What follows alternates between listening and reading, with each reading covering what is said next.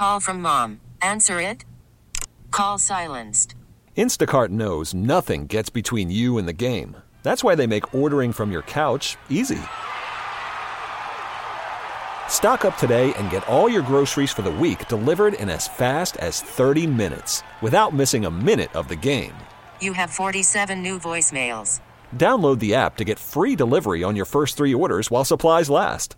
Minimum $10 per order. Additional terms apply. It is 7.08 in the Twin Cities. Our temp has dropped in the past hour, 69 though. Still a very pleasant evening out there in terms of the temperatures. Uh, well, this half hour, we are going to uh, visit with Dr. Brittany Nelson Cheeseman. She is the advisor to the Society of Women Engineers chapter at the University of St. Thomas. Uh, and this is really kind of startling here in 2017 that we still have a problem with women making less than men for the same jobs. Uh, although things are changing, there are some improvement. But uh, we want to talk uh, with Dr. Nelson Cheeseman about this. And uh, she's also an advisor to the Society of Women Engineers chapter at the University of St. Thomas. So, uh, Doctor, thank you so much for coming on. And am I pronouncing your name correctly? Yep. Mm-hmm. All right. Well, let me ask you, what are the stats here? Because I think it's hard to believe that there still are these pay inequities right now. Yeah, no, definitely. So this new research basically looked at a lot of different things from women taking time off in their childbearing years to the difference in pay when either they stayed at jobs or whether they're switching jobs. And so one of the key findings was was that women are more likely than men to take lower paying jobs in retail and service industries. So that decision alone actually is contributing to about one third of the widening gender gap. So really, if more women can start thinking about maybe pursuing careers in higher paying careers uh, in a lot of these male dominated fields, so such as um, you know the STEM or science, technology, engineering, and math, uh, really that's going to potentially help to start closing that gender pay gap. Well, although I will say, and I want to get to that in a bit because I think I, from what I've talked to, you know, people I know whose kids have graduated from college, if you want to get a high paying job, kids, families, um, eh, study engineering. Obviously, it's a very difficult and challenging field, but they get snapped up pretty quickly. Yeah. But, but, but l- let me ask you this, though. Um, are women, and you, you mentioned, you know, that, that a lot of women obviously take time off if they can uh, if they're in the workforce to have a child. Uh, women are actually getting penalized for that. In other words, if they take like a year or two off and then get back in. Well, the study, uh, there were some interesting results in the studies where they actually saw that the women who were not married, so they haven't specifically looked at children specifically yet. That's actually one of their next things they're going to be looking at. But for the non married females, college educated females versus the married females, they saw that the married females did have a larger pay gap than the non-married females.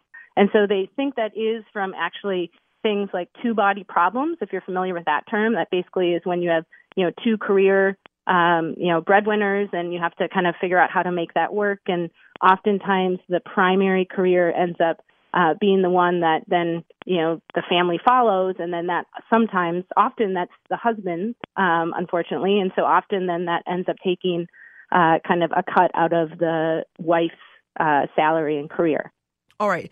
In terms of, and you're saying the gender gap gender gap actually grows as we get older. Is that part of what you were talking about? I mean, explain that yep. to me.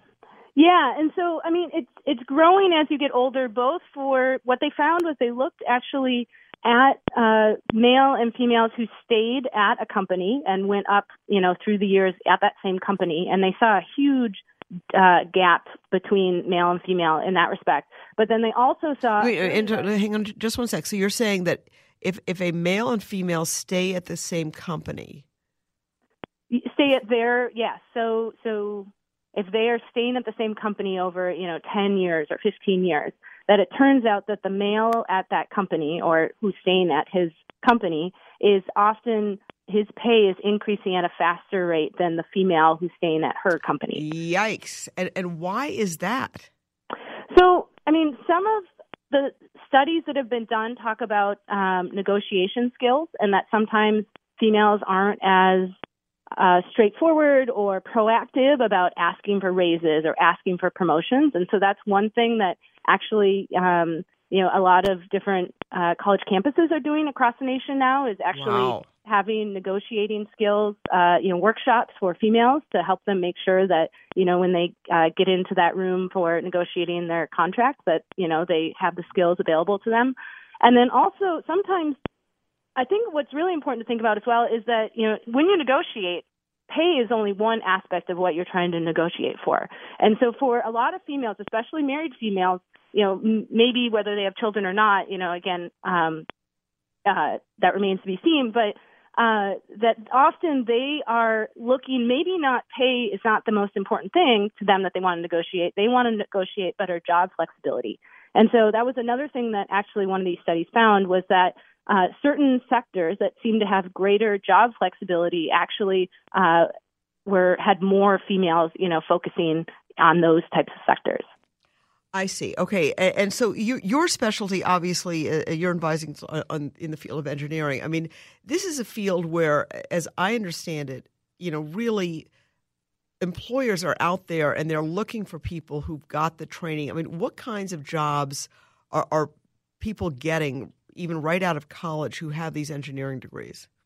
Yeah, no, I mean, pretty much there's so many different types of engineering now. It's amazing, right? There's mechanical, electrical, computer, chemical, you know, environmental, civil, all these different things. So pretty much if you look around you, literally, just look around what is around anybody who's listening right now in your room, probably almost all the things around you have been engineered in some way. And so, you know, this there's a huge workforce that then needs to go into designing these things, testing these things, manufacturing these things. And so a lot of those different industries, you know, for all of these different things that we deal with on a daily basis need engineers. And so, uh, you know, certain industries that I think are really attractive to a lot of people, a lot of our graduates go to, for instance, especially being in the Twin Cities, is the biomedical device industry. So we sure. have, you know, a number of companies in the Twin Cities, right? And so, um, one thing that I want to highlight too is that to, to work at a biomedical device company, you don't need to be a biomedical engineer, which I think is a, a surprise to a lot of students and parents that I talk to. Um, they come in saying, "Oh, well, I'm going to do biomedical engineering because I want to work in the biomed field."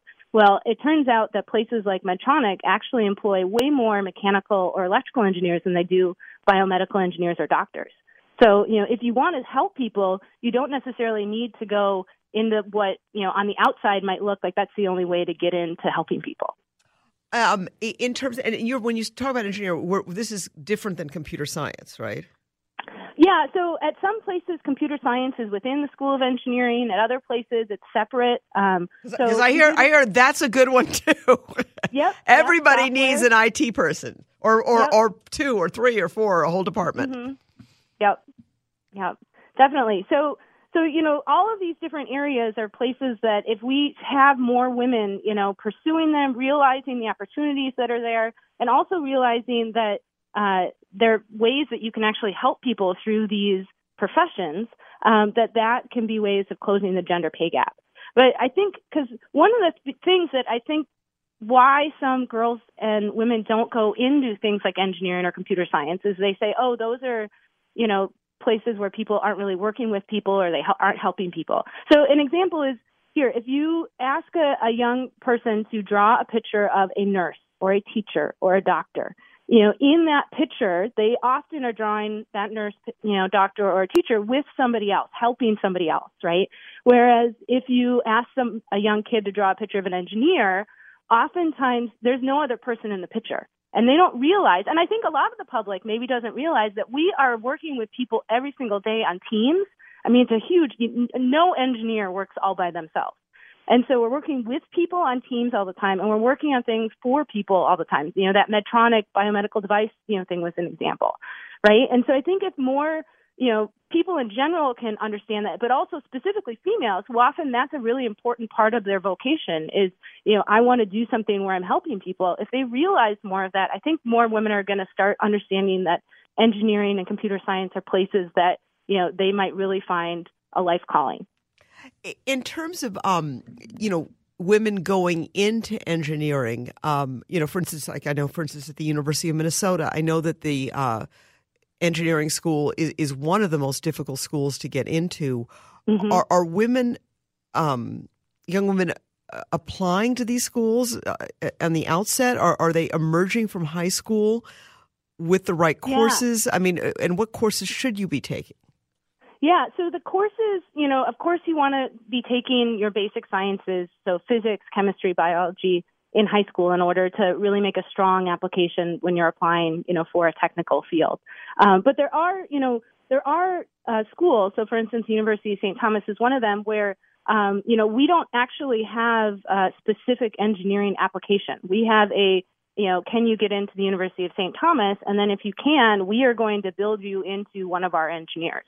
So, you know, that's something also to think about as well that, you know, uh, think about the school that you want to be at that really is going to help um, cater, you know, to your interests and to really kind of where you're at and how they're going to make you what you want to be.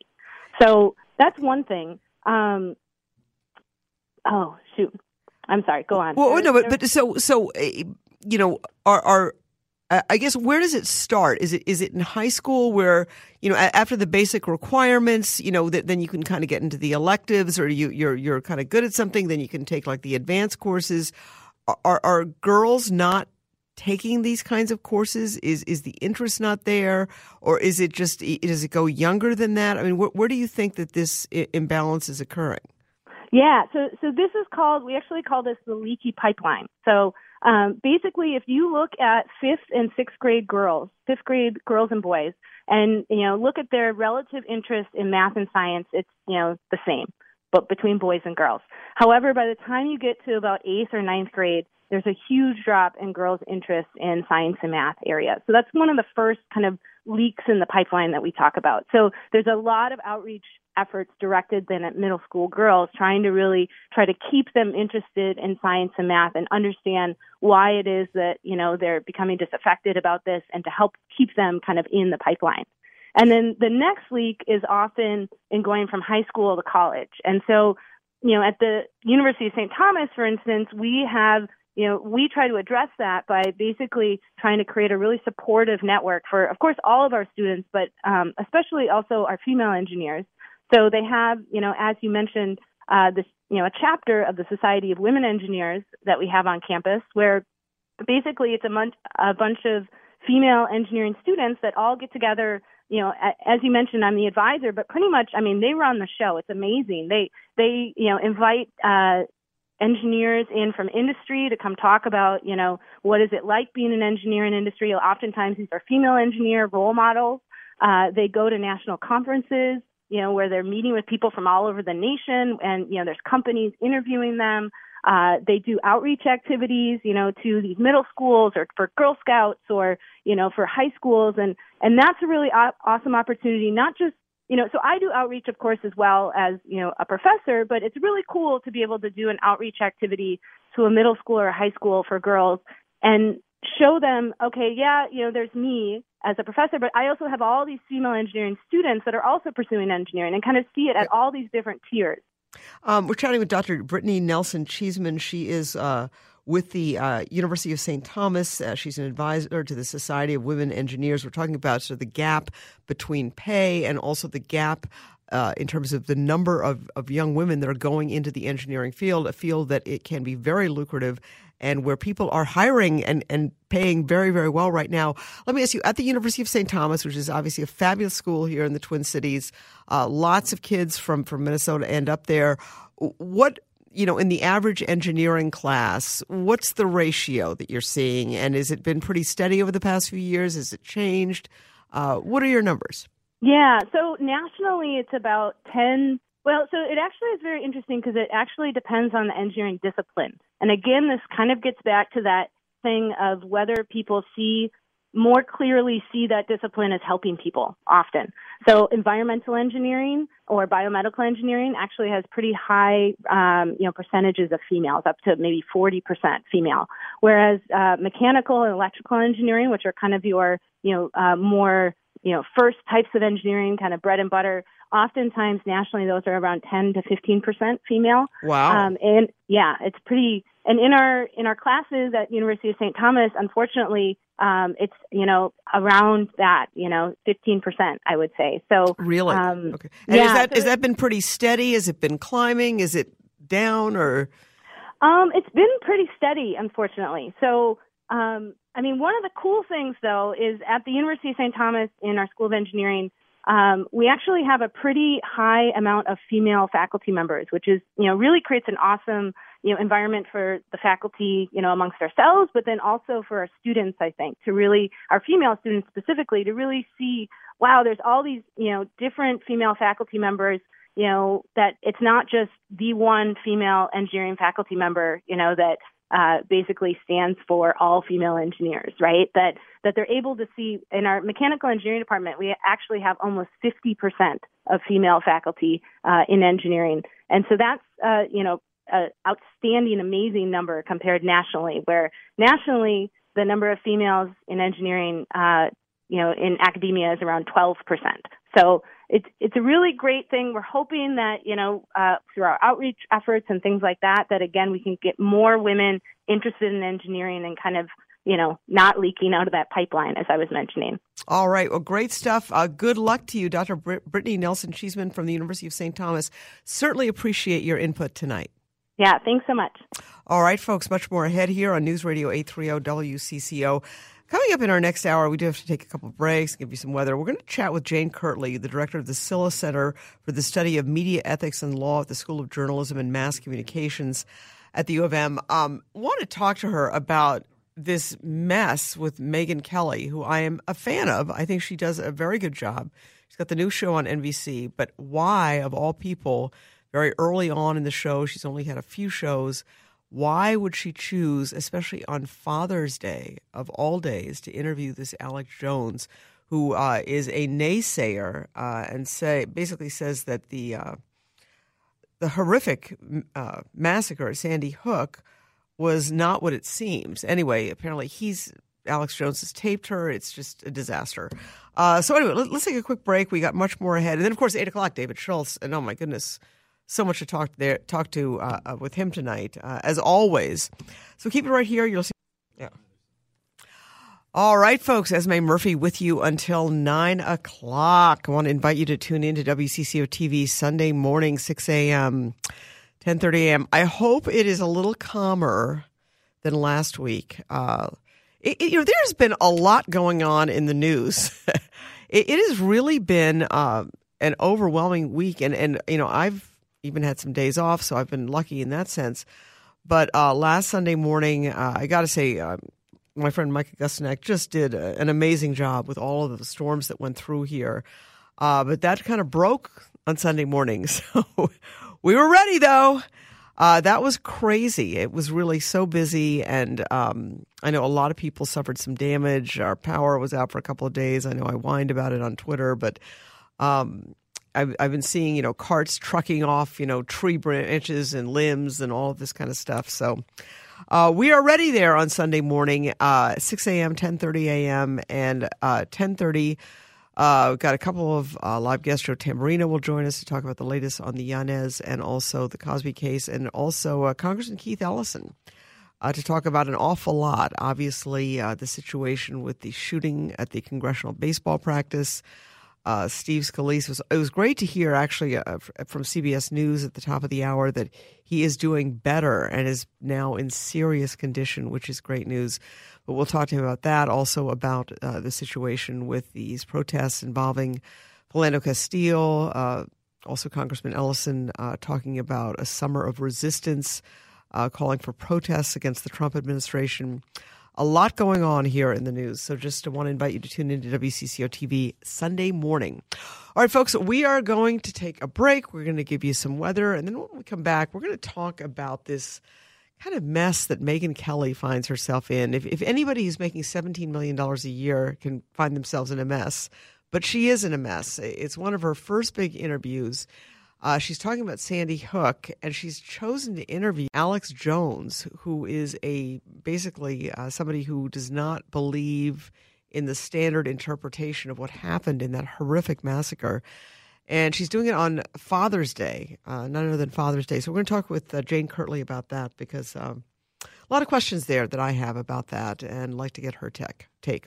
All right, folks, uh, let's take a break. You are listening to News Radio 830 WCCO. Welcome to Play It, a new podcast network featuring radio and TV personalities talking business, sports, tech, entertainment, and more. Play it at play.it.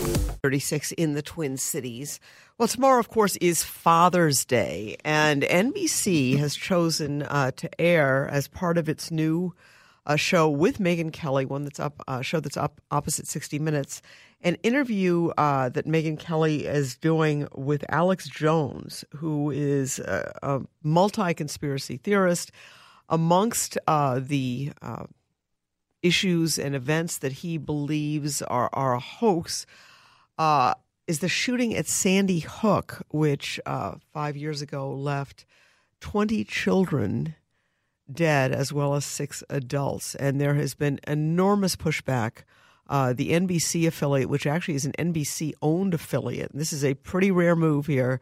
The NBC owned affiliate in Connecticut will actually not be airing that broadcast, that interview tomorrow night with Alex Jones because of the deep seated feelings and concerns it has raised within the community. Uh, also, Alex Jones making news of his own. He actually, in this, has ta- taped Megyn Kelly in the moments sort of that she was not actually videotaping him. So he got sort of the setup to the interviews and, you know, stuff after the interviews.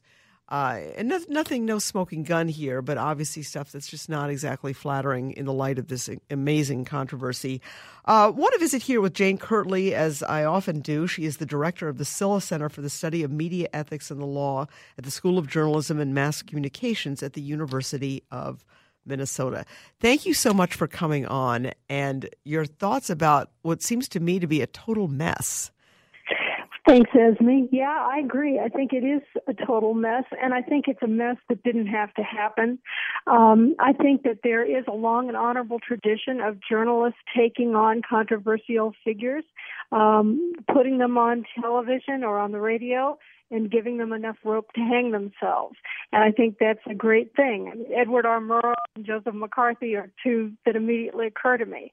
The problem is that it appears that in this case, Megyn Kelly perhaps, and I say perhaps because we won't know till the interview airs, um, does not seem to have t- subjected Alex Jones to that degree of scrutiny. And to give him a platform, I think is rightly what the folks uh, in Connecticut are objecting to. Right. And I, you know, I guess you know, you talk about controversial figures, and, and I get it that, that you want to put somebody uh, who's controversial on. Okay, David Duke, a KKK leader, as offensive as he is, he does seem to have, you know, support and influences people. I can see that, but this is somebody who who says that that what what has been, I think, proven beyond any doubt is that this massacre of, of 20 first graders and, and six, you know, brave adults that at this school that tried to defend them, that, that that wasn't true. And that just doesn't seem like somebody who is worthy of a primetime interview. Well, except that, bear in mind that uh, Alex Jones now has a White House press pass. He appears to have a pretty strong conduit to the Trump administration. He's not just a crazy guy who's off on the fringe talking to a few people that are as crazy as he is like it or not, he has influence and he is influential. And I think that that means, at least in my book, that he needs to be exposed for what he is. So for me, the critical question is, is that going to happen? And as I understand it, and I'm sure you've heard this too, it now appears that NBC is doing more with this than just having a one-on-one with Megyn Kelly. They're going to have some commentary from people from Connecticut. They're going to be doing some background research on um, Alex Jones and, and revealing some more details about him and his agenda and this inconsistent position he's been taking for a long time, which is sometimes he calls himself a journalist and other times he says, oh, I just make up this stuff to be provocative. And I think, you know, I, again, handled correctly, this could be a really good way to unmask him as the fraud that I believe he is. So, so you're saying, as far as you're concerned, it really depends on how what what one ends up on the air. It, it, seems to me though that some of this additional work that's being done mm. w- w- is an add-on. It is, and I think it has been added on in relatively short order when they got all the pushback that they hadn't anticipated. I, you know, to me, this is reflective of the fact that just like the interview with Putin, I don't think they thought through what the ramifications of this were. If you use someone who's a master manipulator and give them an open microphone, they're going to use it. So you have to be smart. You have to be prepared um, in the way somebody like Tim Russert used to be, for example. And I'm not sure that Megyn Kelly has the chops to do that. I hope she does, but I guess we'll have to wait and see. All right. Um, in terms of, um, I, guess you know what I think is galling to, to, some people in Connecticut, and certainly understandable, is, is that this is all happening on Father's Day, which seems yes, and I, uh, a callous timing is really unfortunate, and I, I, you know, whether it was done deliberately or thoughtlessly, it was a really bad calculation, I think, on NBC's part. Again, I think there's a legitimate story to be told here. Not everybody is really familiar with Alex Jones and Infowars, and I think to some extent, showing him to the public to see what kind of stuff he deals in, what kind of fake news and misinformation he peddles, and how many gullible people buy it, that's an important story to tell. So I'm not disputing that. I'm talking about timing and at least the way they originally intended to do it without anything to really balance it. Yeah. You know, it's interesting because I think that there's still, and there certainly has been for years, this effort by all the networks, you know, eh, to, to try and create, you know, sort of a star aura around certain people. And I'm not sure that that can be created. I think it happens sort of naturally or organically. Uh, I, I, I agree. I don't think you know you. And maybe in rare cases it's prob- possible to just conjure somebody out of thin air. But when you think about the history of really great journalism, whether it's broadcast or print or whatever, the history of those people is lots of hard work, lots of shoe leather reporting, lots of experience. You know, they, but I think the trouble is, and I was thinking about as I was watching cable news this evening, that the cult of personality, the cult of appearance, is something that all of the networks and all the cable networks have been guilty of. And I think the public is getting a little fed up with it, quite honestly. And and I, I mean, I think that's that's right. I'd rather have substance than uh, right. sparkle. Well, and certainly at her former network, you've had the fall from grace and actually the stripping of on-air positions from some major stars, including you know Fox News's biggest, Bill O'Reilly. I mean, that certainly is something that that could not have been foreseen even a number of months ago. Well, Fox is such a bizarre phenomenon when you think about it, how it, it really began as just kind of an alternative network and gradually morphed into this sort of the voice of the of the right wing conservatism. You know, I, I guess they've gotten away from their old motto of fair and balanced. I think I think they've taken it away. Thing. Yeah, so they're now using something else, and I can't recall exactly what it is. But the point is, they've certainly evolved over the years, and with the departure of Roger Ailes, I think you know we're going to see a reinvention of Fox, but exactly in what form I don't know. But certainly, they perfected, if they didn't invent, the phenomenon of you know the the very attractive female interviewers, anchors, and so forth. And again, not always a lot of substance there. Megyn Kelly, of course, presented an interesting conundrum because she took on Donald Trump. She became kind of a figure, an anti-Fox person in a sense. But is that enough to make her somebody that can succeed at a conventional network? I, you know, I don't know. We'll have to see. All right, chatting here with uh, Professor Jane Kirtley of the Silha Center at the University of Minnesota. You know, there was a lot of attention uh, after this horrific shooting at the baseball practice, uh, the Congressional Republican ba- baseball practice, uh, that left uh, four people wounded, including uh, you know a top uh, congressman from Louisiana, Steve Scalise. That in some ways this should have been anticipated. Uh, and there was a great deal of hand wringing, I think, on both sides, both conservative and, and, and liberals, saying, ah, the, the, rhetoric has gotten out of hand and the way things have been covered has gotten out of hand, and this all should have ant- been anticipated. What are your thoughts on that? Well, I think what we see is that everybody uh, becomes a big champion of the First Amendment when it supports their position, but when it becomes when there are consequences of First Amendment freedom, then everybody kind of goes scuttling away like rats and trying to disavow it. And I think you you can't have it both ways. I mean, the First Amendment as language is unequivocal. It doesn't say, uh, but if this is going to be watched by someone who's mentally unhinged and they go and do something horrible horrific, that means the First Amendment is rescinded. That's not obviously the way that it works. But I think it's sometimes tough for people to live with what the consequences of the First Amendment are. They throw it around as if it's nothing. It's not nothing. It's tremendously important. It's critical to the way our democracy or our republic function. Um, I don't take the position that news, information, commentary can make anybody do anything. Every individual is responsible for the choices they make, and if they engage in violence acts, they're the ones that are responsible. But there's no question that the rhetoric level that has ratcheted up, not only in the media, in terms of the commercial media, but online, on blogs, in chat rooms, every place else, is and it's been enabled by the internet and by the anonymity of the internet.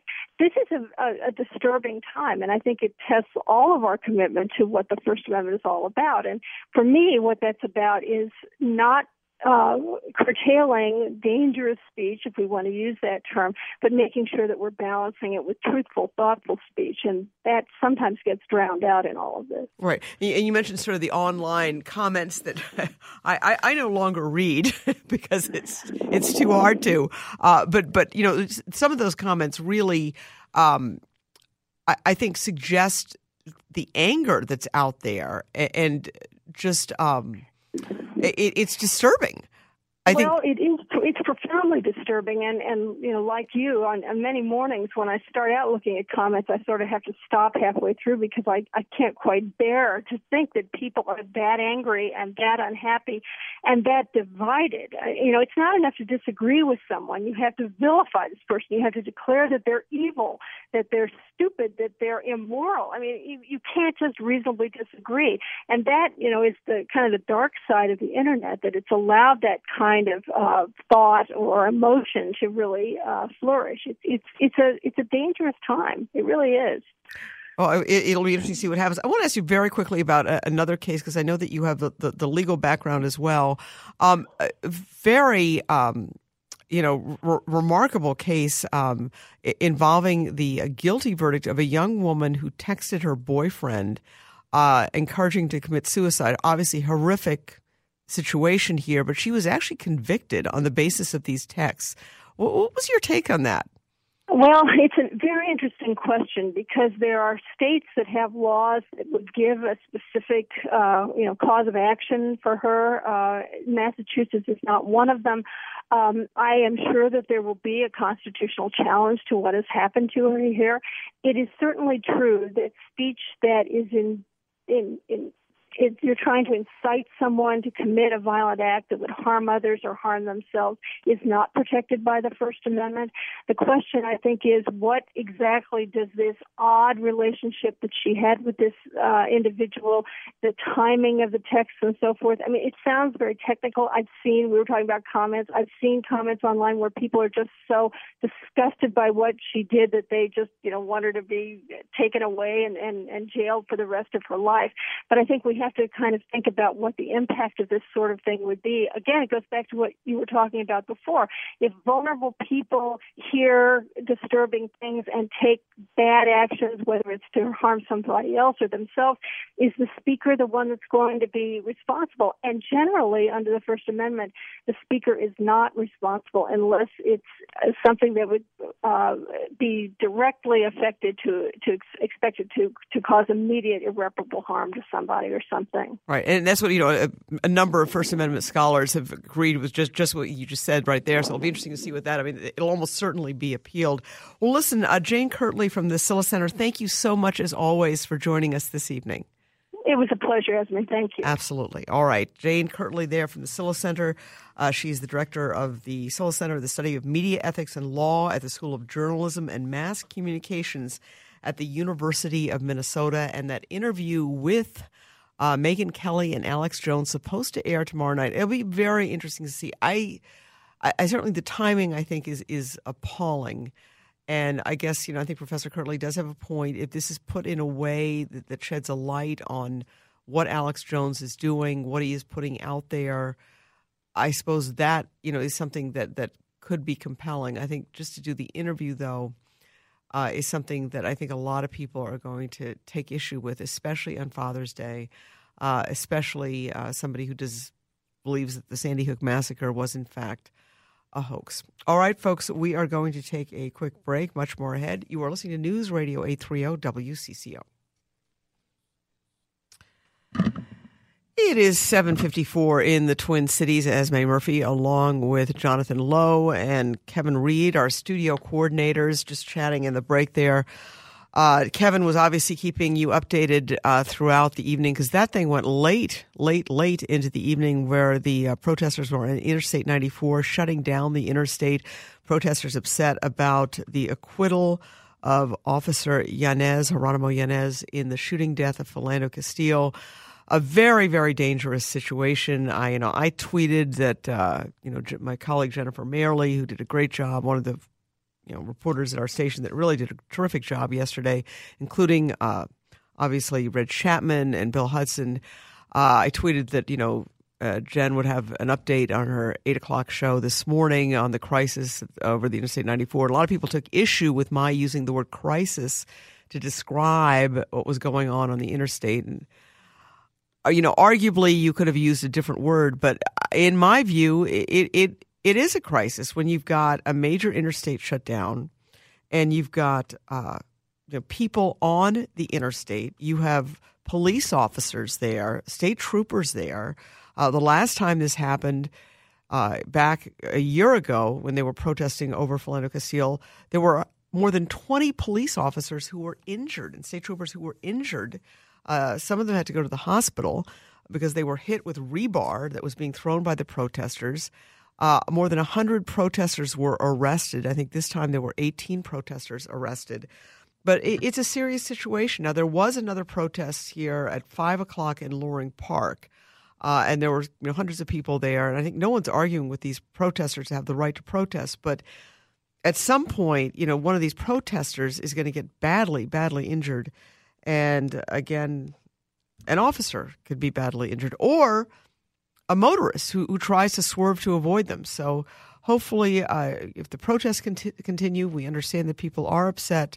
Hopefully, they will be peaceful and no one will be hurt. All right, folks, David Schultz is next. You are listening to News Radio 830 WCCO. Spring is a time of renewal, so why not refresh your home with a little help from Blinds.com? We make getting custom window treatments a minor project with major impact. Choose from premium blinds, shades, and shutters. We even have options for your patio, too. Blinds.com invented a better way to shop for custom window treatments. There's no pushy salespeople in your home or inflated showroom prices. Our design experts can help you find the perfect window treatments on your schedule. We'll even send free samples directly to you. Plus, we can handle the measuring and installation for you. Unlimited window treatments installed for just one low cost. And with Blinds.com, you'll always get transparent pricing, no hidden fees. Our free shipping and 100% satisfaction guarantee can put the spring back into your step and into your home, too. Shop Blinds.com right now and save up to 45%. Up to 45% off for a limited time at Blinds.com. Blinds.com. Rules and restrictions may apply.